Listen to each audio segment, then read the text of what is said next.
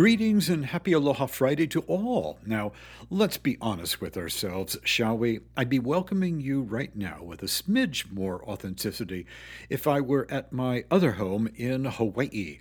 But why not do it anyway? I mean, after all, we just witnessed a season of political campaigns and local elections reaffirming our cherished freedoms, so why not wish you a happy Aloha Friday?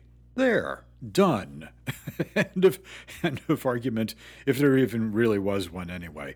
Well, ladies and gentlemen, boys and girls, tither and yon, welcome to an experience truly unparalleled in the 381 plus years of Greenwich, Connecticut's history. Lucky for you, you've come to the right place, and by golly, you're on time too. Congratulations. I hope you are as happy as I am to be here with you on this brisk early November autumn day.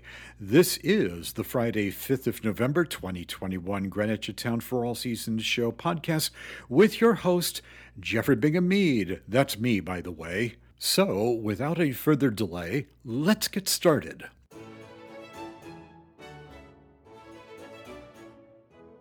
Coming up on today's show. You know, some of you are really driving our elected officials and police officers absolutely nuts in the 21st century. Why? Well, it's because a number of you, we won't mention names, of course, have been leaving the keys in the ignition of your cars and you're acting, shall we say, a tad bit bewildered that people are driving off with them. Well, let me ask you this Did you know that Greenwich drivers were being admonished about leaving their car keys in the ignition as early as 1945?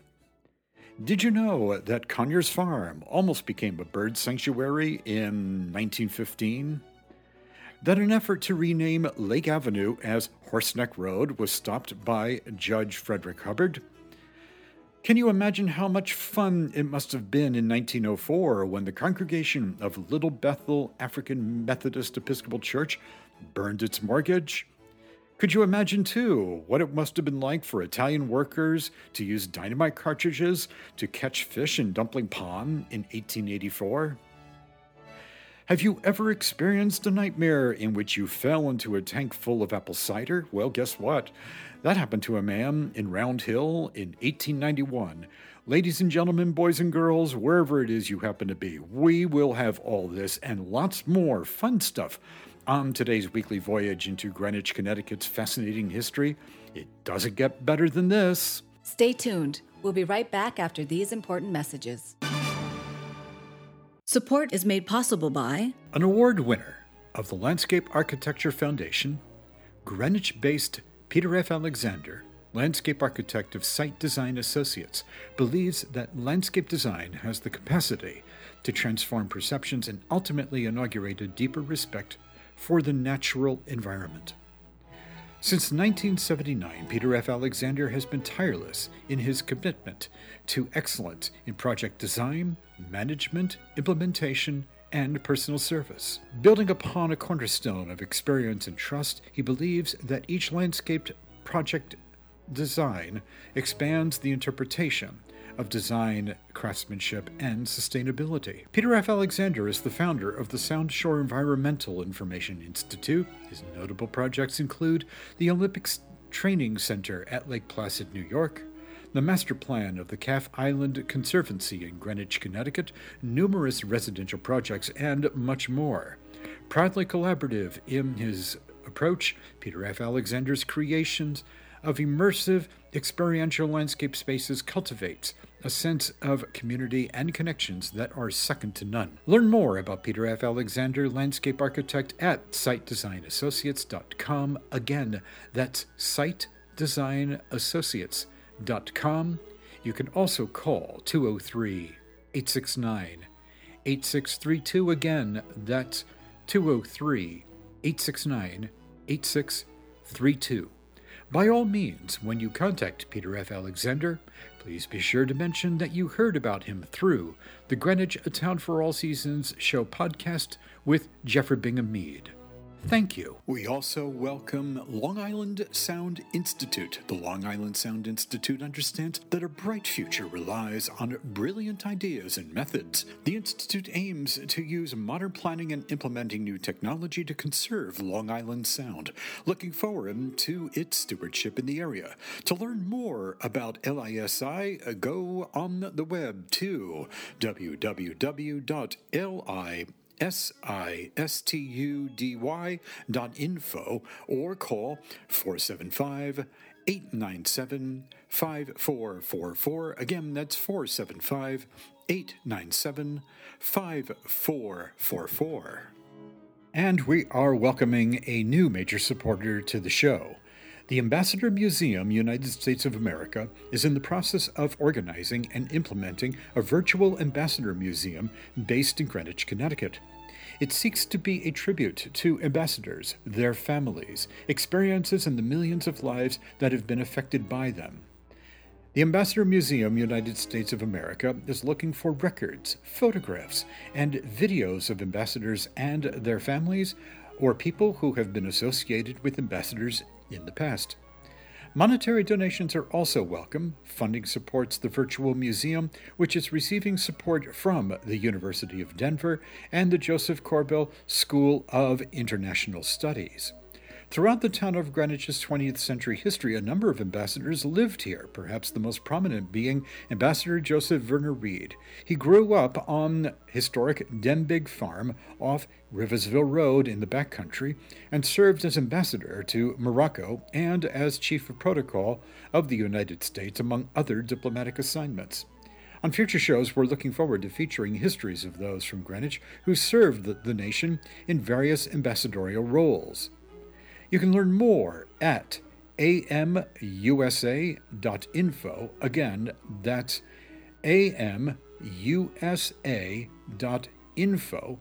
You can call 203 347 4604. Again, that's 203 347 4604. Or you can write to Post Office Box 5002, Greenwich, Connecticut 06831. Again, that Post Office Box 5002, Greenwich, Connecticut 06831. Well, thank you, Kevin M.J. O'Connor, Vice President at Jeffrey Matthews Financial Group, whose financial advisors are knowledgeable in the financial markets with a passion for servicing clients and their financial needs. Learn more at jeffreymatthews.com or call Kevin M.J. O'Connor's Greenwich office at 203 485 7595. That's 203 485 7595. Well, my friends, before we get started, I just wanted to remind you not that you need to be, but we just got through a very, very interesting local election season here in Greenwich in year 2021. Uh, with that in mind, I wanted to uh, take you back in time to the year 1896. That was also a local election year in Greenwich, and I have a story here that comes from the November 7, 1896 edition of the Greenwich Graphic. I'd just like to um, uh, to share some of this with you, maybe make a little bit of a comment or two as we go along. The story begins. Everyone wore a smiling face on Wednesday morning. Does that sound familiar? well, for many of you it did, and maybe many many of you you didn't have a smiling face. It all depended on where your um, preferences were. But anyway, let's move on.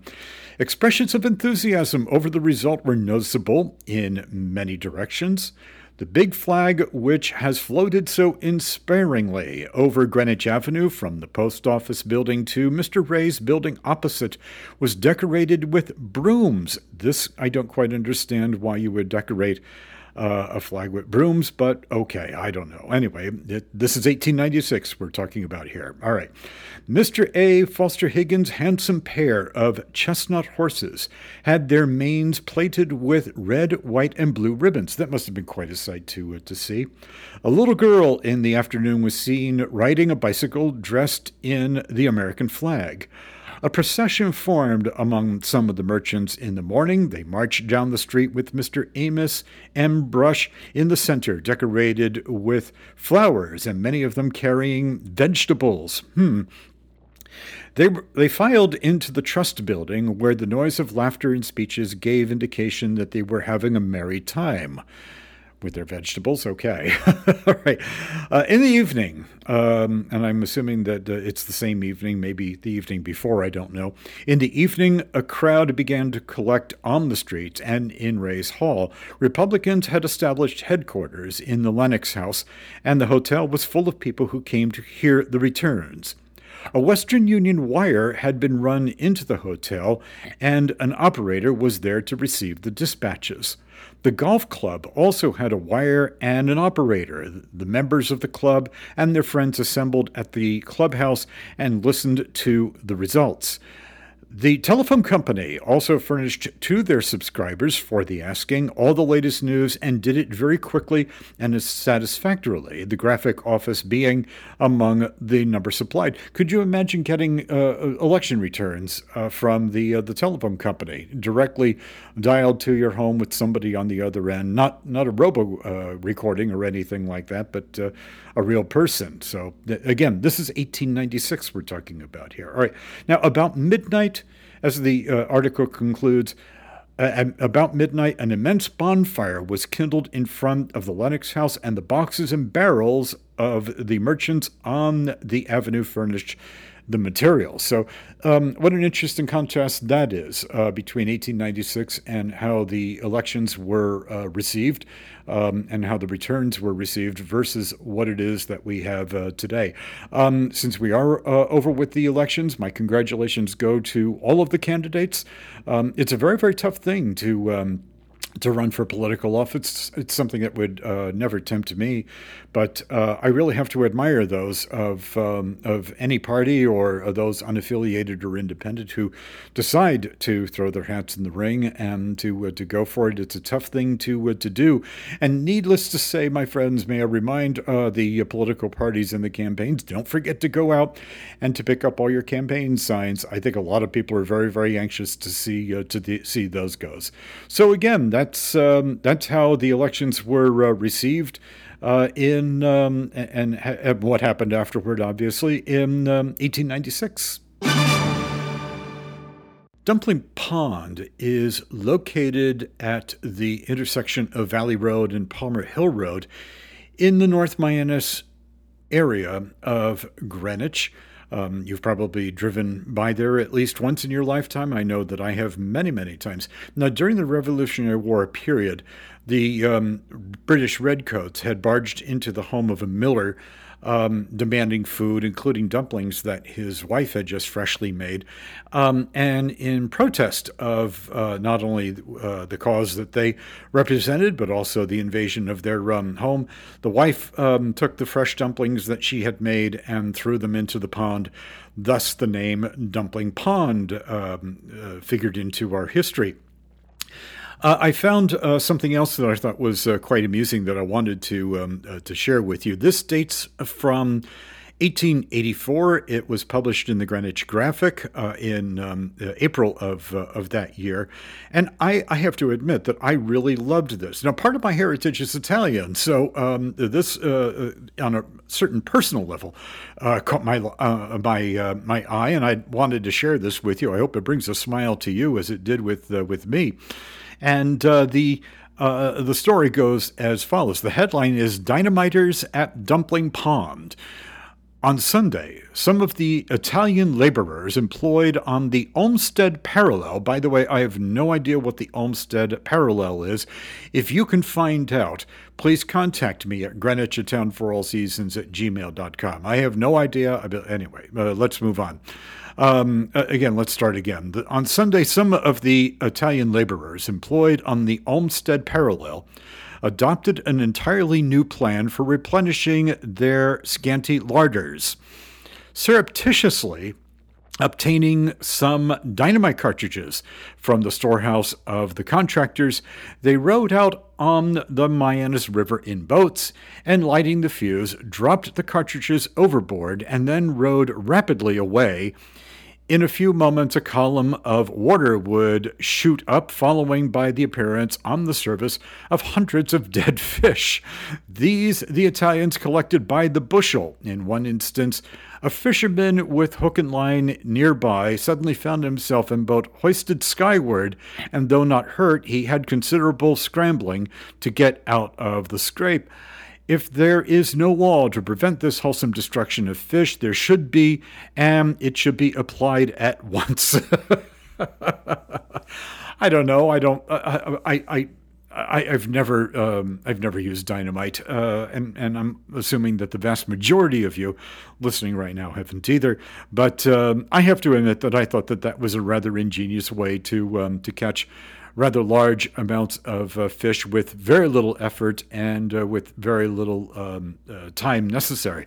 So uh, you can take that what it is. Uh, the source on this, again, is the Greenwich Graphic from the April 26, 1884 edition on page 5, and the headline is Dynamiters at Dumpling Pond. I thought it was really great, and you know what? I hope that, uh, that you did too. Let me ask you this Do any of you have any very, very old Hoover vacuum cleaners laying around the house? I don't know. But this was a question that was uh, posed not only to people here in Greenwich in 1932, but also throughout the United States. Um, there was a push by the Hoover Vacuum Cleaner Company to locate the earliest Hoover vacuum machine anywhere. And um, let me let me share the uh, the story with you again. This comes from the Daily News Graphic, November second, nineteen thirty two. Uh, the question was, who owns the oldest Hoover? Is the question the Hoover Company is asking its dealers and representatives throughout the country to find out. The women who supply the oldest models are to receive brand new Silver Jubilee Hoovers. This search to discover the oldest examples of the oldest make of electric cleaners in the country has been undertaken by the company in conjunction with its Silver Jubilee. Quote, the Hoover Company wants to get hold of the oldest Hoover now in use to make it part of their historical exhibit of old models at their factory in North Canton, said Mr. Peck of the Greenwich Electrical Company, local authorized dealers for Hoover electric cleaners. Quote, I'd like to find one of the earliest machines here in town if I can. If there is one of them to be had, I plan to exhibit it in our store. These early electric cleaners are extraordinarily looking objects, big and clumsy and weighing two or three times as much as the present lightweight Hoovers, but they are mighty interesting, he said. They show the almost unbelievable progress that has been made in electric cleaner design and efficiency since the Hoover Company started in 25 years ago to revolutionize home cleaning.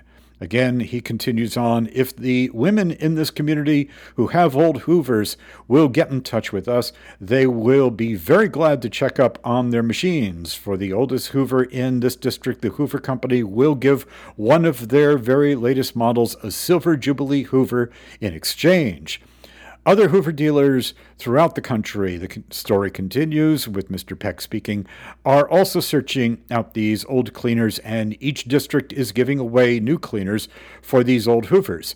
They hope to secure a number of early models in that way, and that's the um, the end of the story. But really, I have to admit that um, that there are people that I know that actually still have Hoover vacuum cleaners, um, and uh, uh, very old ones. They're very durable, uh, and uh, so I don't know if you have one. Uh, I'd be very very interested. And I, I, don't have anything to exchange you for. I don't have any um, uh, modern ones to give you. Sorry, but just out of curiosity, if you have one, please contact me at Greenwich, a town for all seasons at gmail.com. I forgot to mention in the um, last segment that you can also find me on Facebook. You can look me up at Jeffrey Bingham Mead, uh, or you can even find the the show has a Facebook uh, site at uh, Greenwich a Town for All Seasons. So please contact me. I'd be very interested to find out if you have one of these very very old machines. May I let you in on a secret? In my not so humble opinion, nothing beats the comfort and soothing qualities of a good hot cup of coffee in a historical setting. The Coffee for Good Cafe is located in the stone 1858 Solomon Mead House at 48 Maple Avenue behind the Second Congregational Church of Greenwich. My friends, this is not your ordinary high end retail coffee shop. Coffee for Good is a new, unique, nonprofit partnership with the Second Congregational Church and Abilis.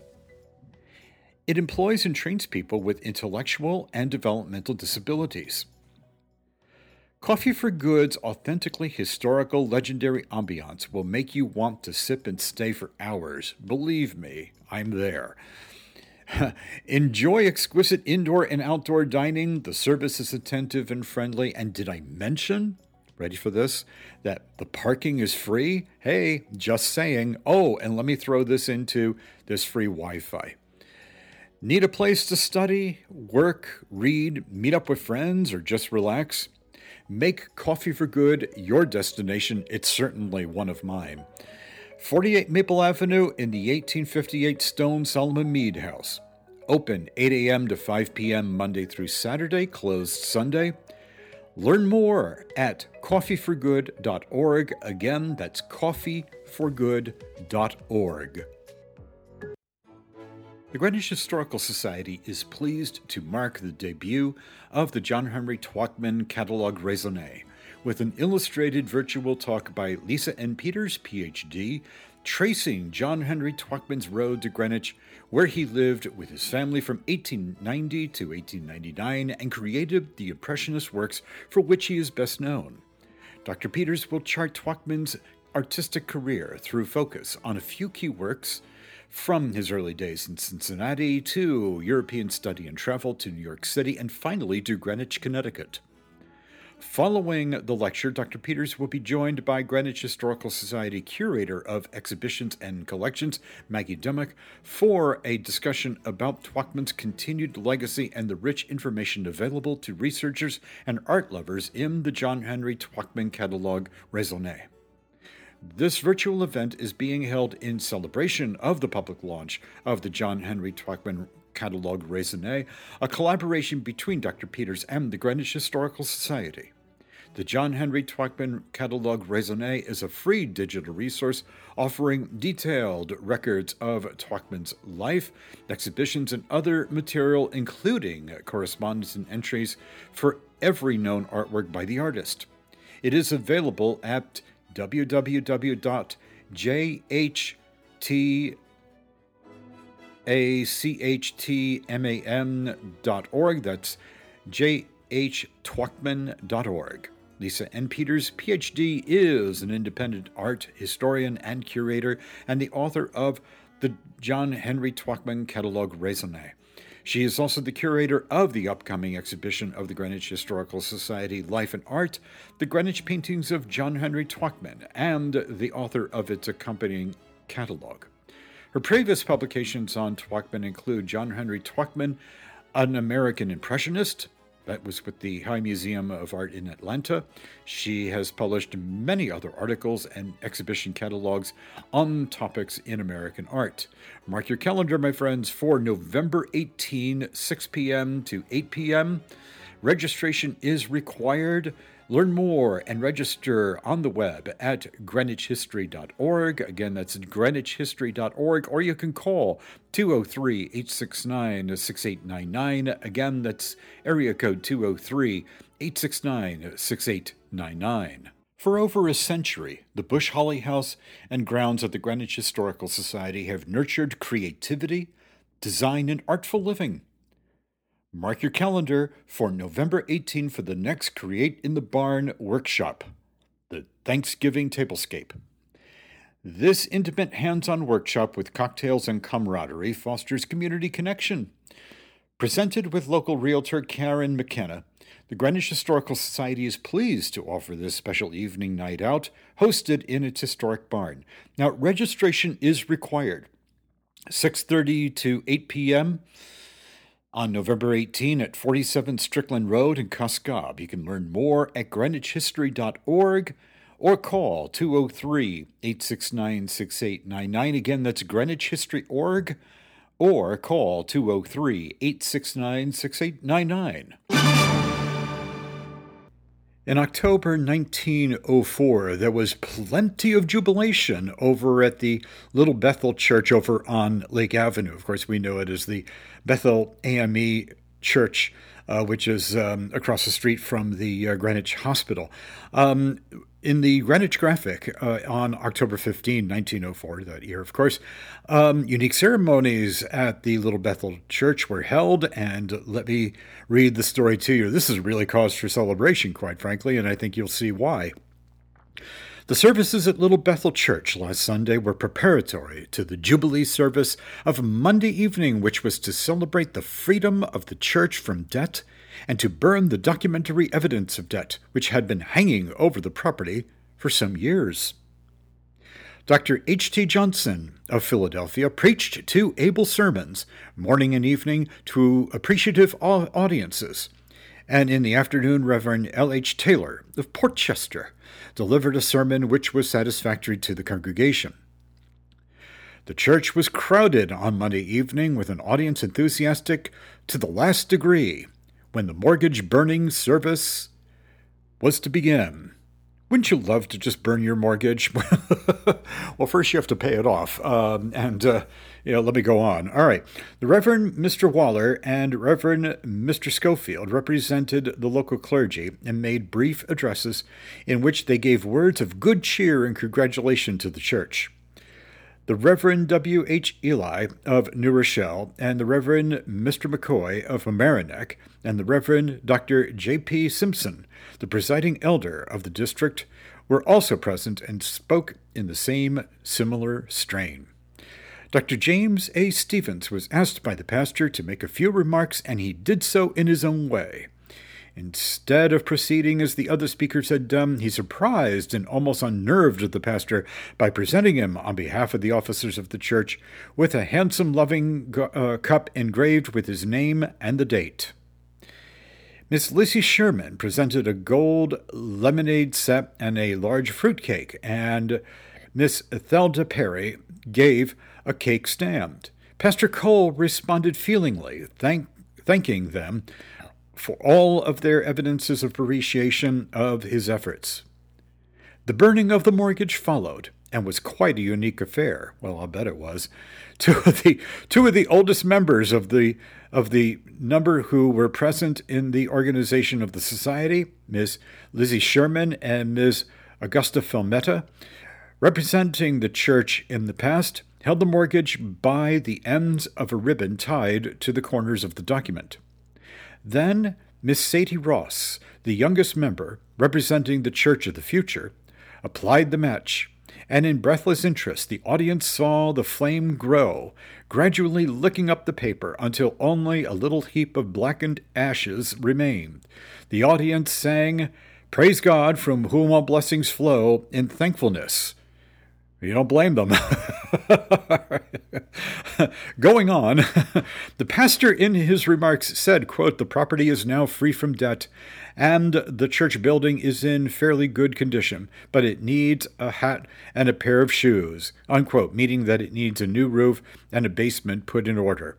The supper in celebration of the event was an excellent one and reflected great credit upon the committee in charge, of whom Miss Ella Brown was the head. The members, as well as the friends of the church, have been very willing and eager to fall into line with the pastor in bettering the conditions of the church. Tomorrow the pastor will preach morning and evening, and all are invited. Well, isn't that fantastic news? And again, uh, you will find this if you'd like to read it for yourself. It's in the Greenwich Graphic, October 15, 1904. It's on page 5, and it's about the burning of the mortgage at uh, the Little Bethel AME Church. Uh, located over on Lake Avenue. That's really fantastic. So we shout out to them and say congratulations, and of course, God bless. This next story comes uh, in 1915, October, in fact, of that year. Um, and um, this is a from a, a, a story that uh, appeared and was published in the Greenwich News and Graphic, October 12, 1915, and it was on the first page. This, uh, you know, uh, when I grew up in, in backcountry Greenwich, part of our property actually bordered Conyers uh, Conyers Farm, um, and um, and so this uh, came as something of a surprise. Uh, but um, it, seems that nothing. Well, never mind. Anyway, let's get on with the story, shall we? The, the headline was Conyers Farm to be bird sanctuary. Mr. E.C. Converse to make his 1,500 acres a model bird refuge. Well, how about that? Um, this was, I have to admit, the first time that I had ever heard about this. Um, Let's see. The position of Greenwich as an important center in the national movement for birdlife conservation is now assured. Conyers Manor, the largest private estate in this section, um, has long deserved the reputation of being one of the most successful examples of scientific farming in this country. Mr. George A. Drew, manager of the estate, to whom credit must be given for its success, is enthusiastic over the possibilities the proposed new department offers for serious investigation into the subject of economic importance of bird life. This new conservation department will develop all phases of the subject. The story goes on. It will not be made up from members of other departments, but will be one organized wholly from the view to increasing local bird life. The writer has been asked to select from the Massachusetts Agricultural College an economic uh, ornithologist qualified to make Conyers Manor a model bird refuge. His work will include the raising of wild ducks, winter feeding and protection of game and insectivorous birds, making and setting out nesting boxes, lessening the enemies of bird life besides planting wild fruits and shelter woods for nesting birds.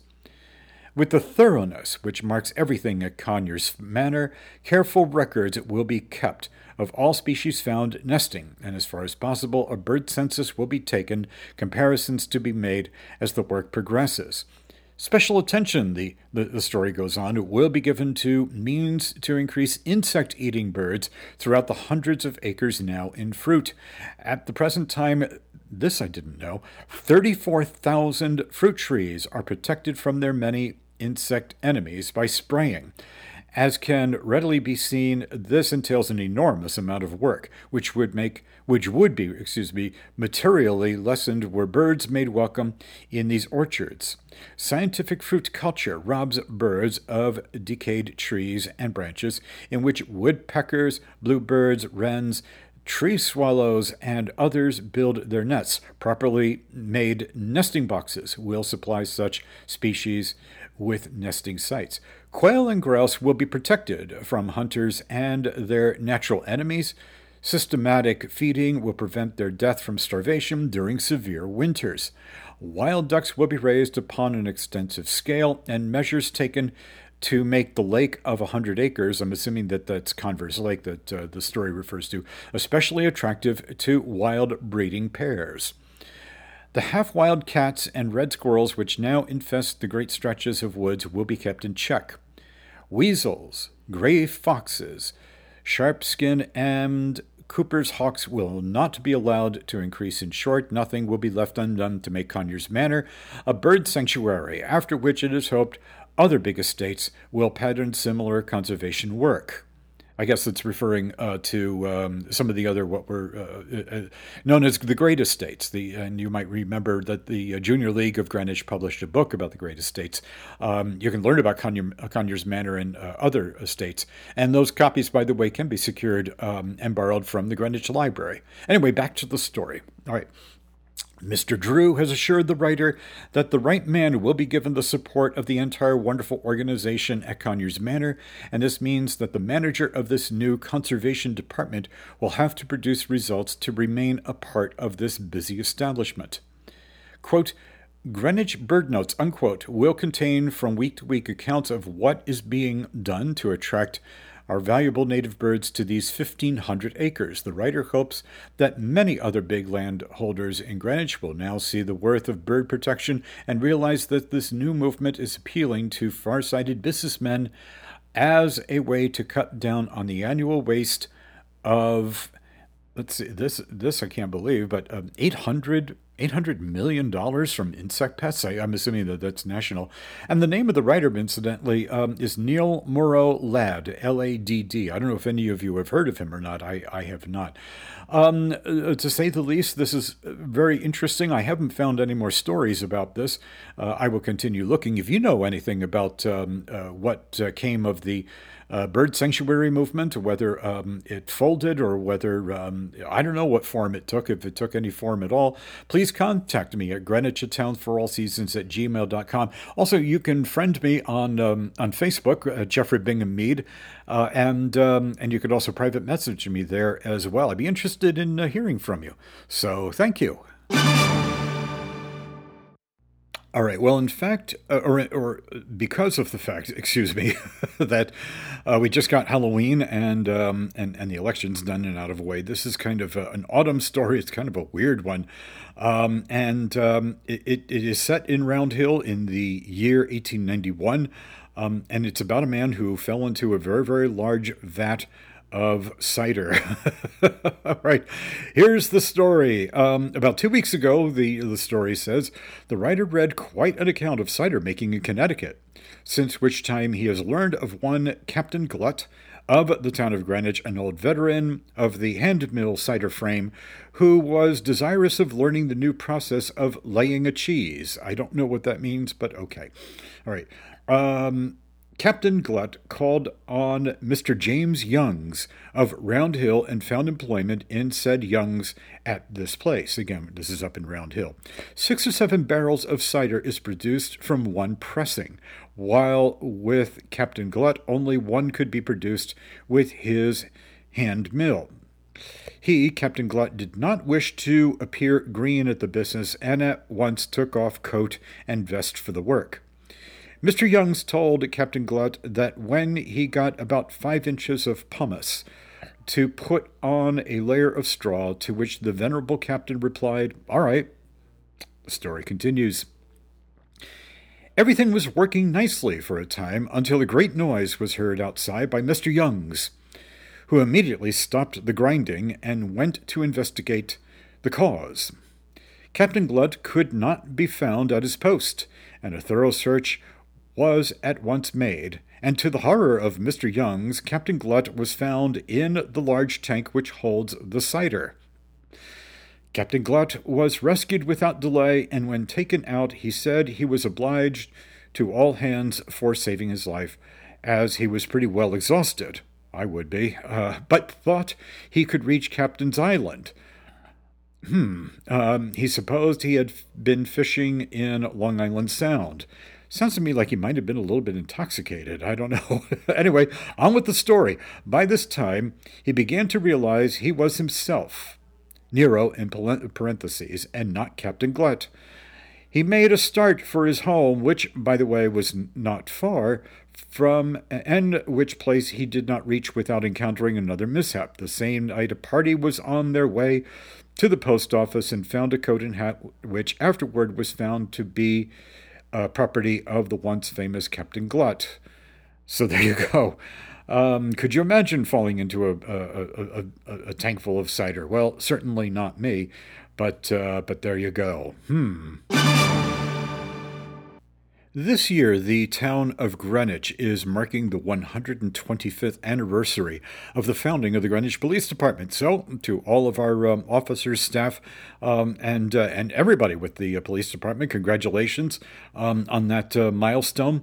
Um, I was going through some of the um, uh, some of the um, history notes that uh, that I have, and I found one from 1924. Um, this is a story that was uh, published in the Greenwich News and Graphic on June 20th. Is on the first page, um, and it has to do with apparently the uh, the establishment of uh, fingerprinting and uh, and even photography um, in the uh, Greenwich Police Department. Uh, so the story goes as um, as follows. Um, Thomas H. Irwin Jr., a member of the Greenwich Police Department for two years, has completed a course in the Bureau of Criminal Identification under the direction of Captain Golden of the New York Police Headquarters. It is a five month course, but policeman Irwin only spent six weeks in the study of fingerprint work and photography.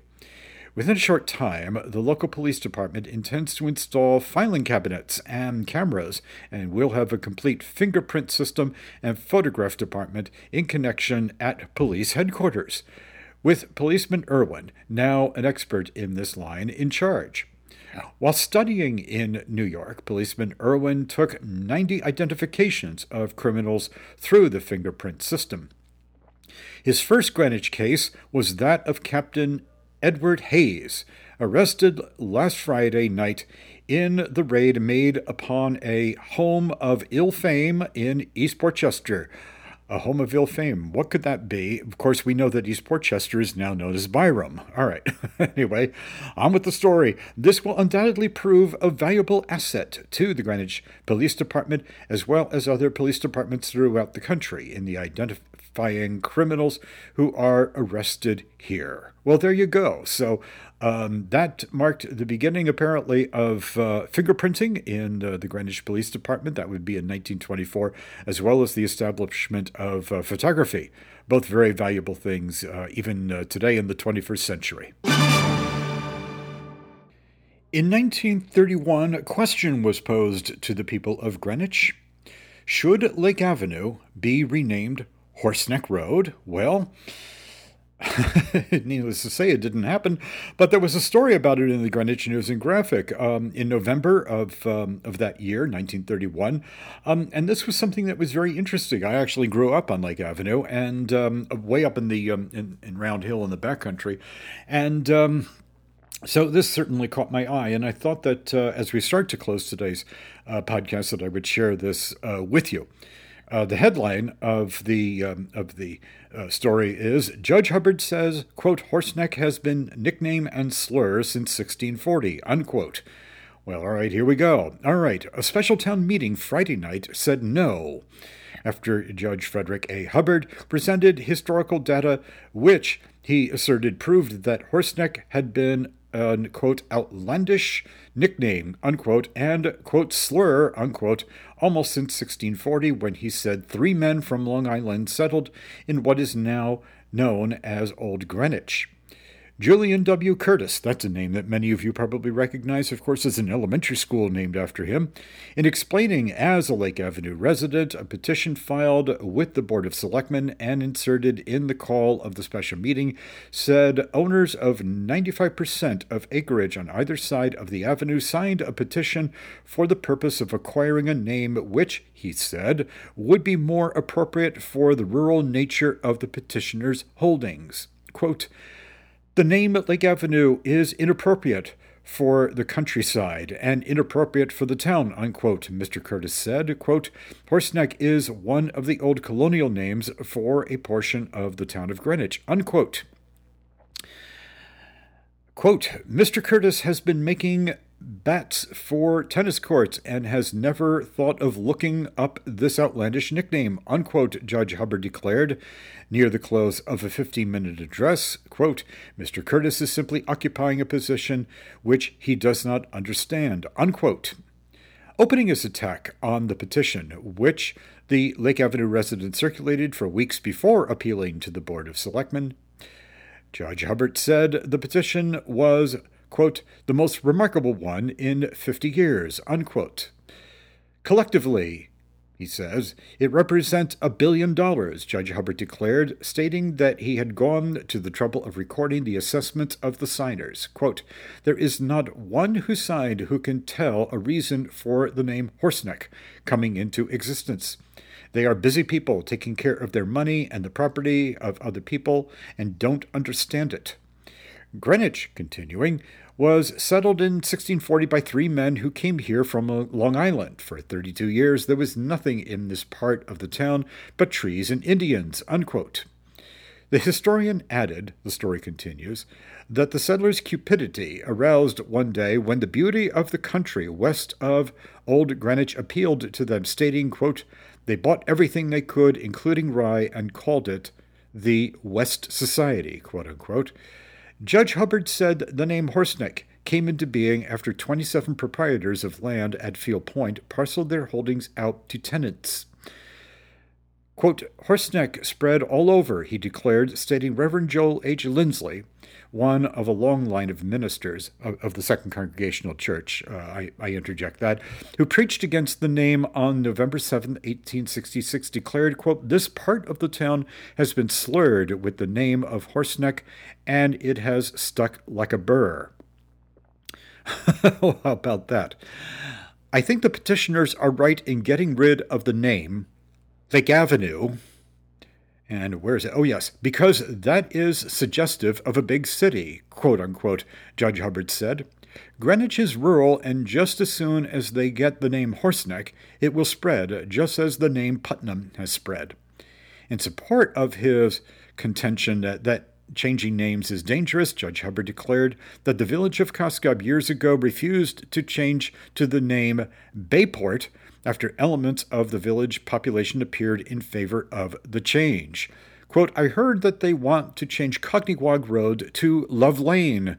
Quote unquote, the historian continued, appealing to the meeting to vote down this, quote, to vote down this terrible name of Horseneck, quote unquote.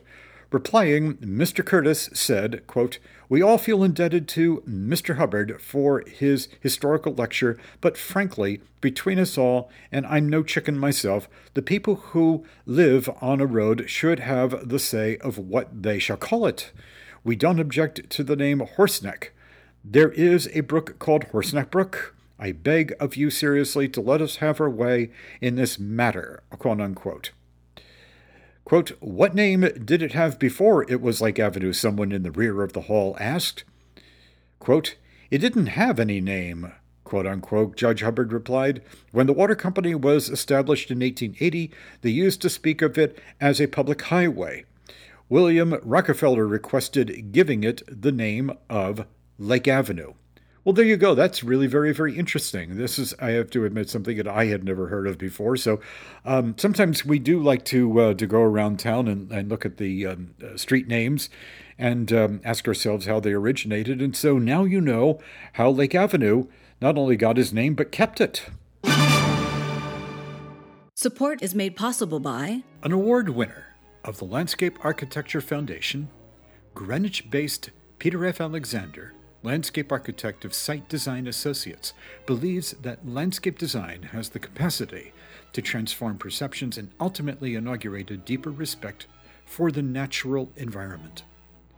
Since 1979, Peter F. Alexander has been tireless in his commitment to excellence in project design, management, implementation, and personal service. Building upon a cornerstone of experience and trust, he believes that each landscaped project design expands the interpretation of design, craftsmanship, and sustainability. Peter F. Alexander is the founder of the Sound Shore Environmental Information Institute. His notable projects include the Olympics Training Center at Lake Placid, New York, the master plan of the Calf Island Conservancy in Greenwich, Connecticut, numerous residential projects, and much more.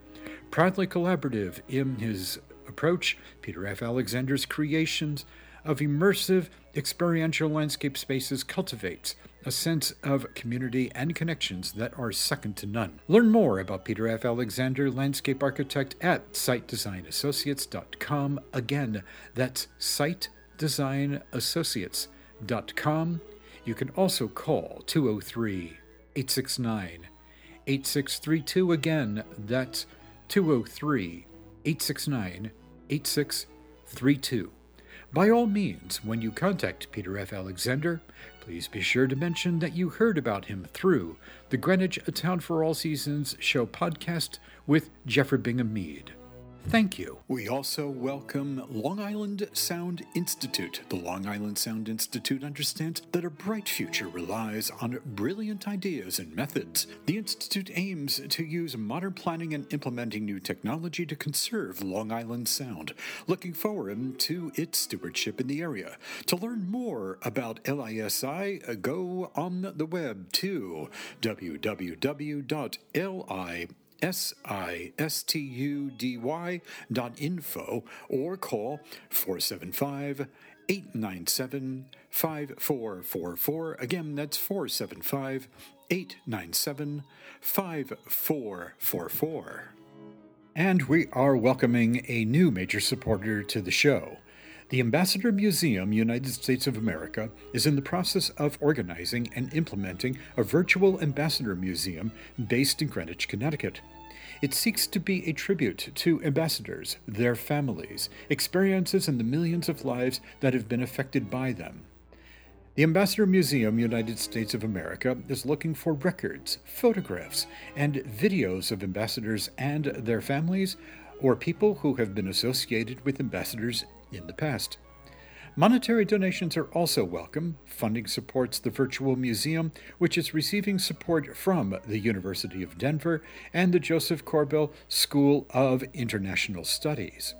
Throughout the town of Greenwich's 20th century history, a number of ambassadors lived here, perhaps the most prominent being Ambassador Joseph Verner Reed. He grew up on historic Denbigh Farm off Riversville Road in the backcountry and served as ambassador to Morocco and as chief of protocol of the United States, among other diplomatic assignments. On future shows, we're looking forward to featuring histories of those from Greenwich who served the, the nation in various ambassadorial roles. You can learn more at amusa.info. Again, that's amusa.info.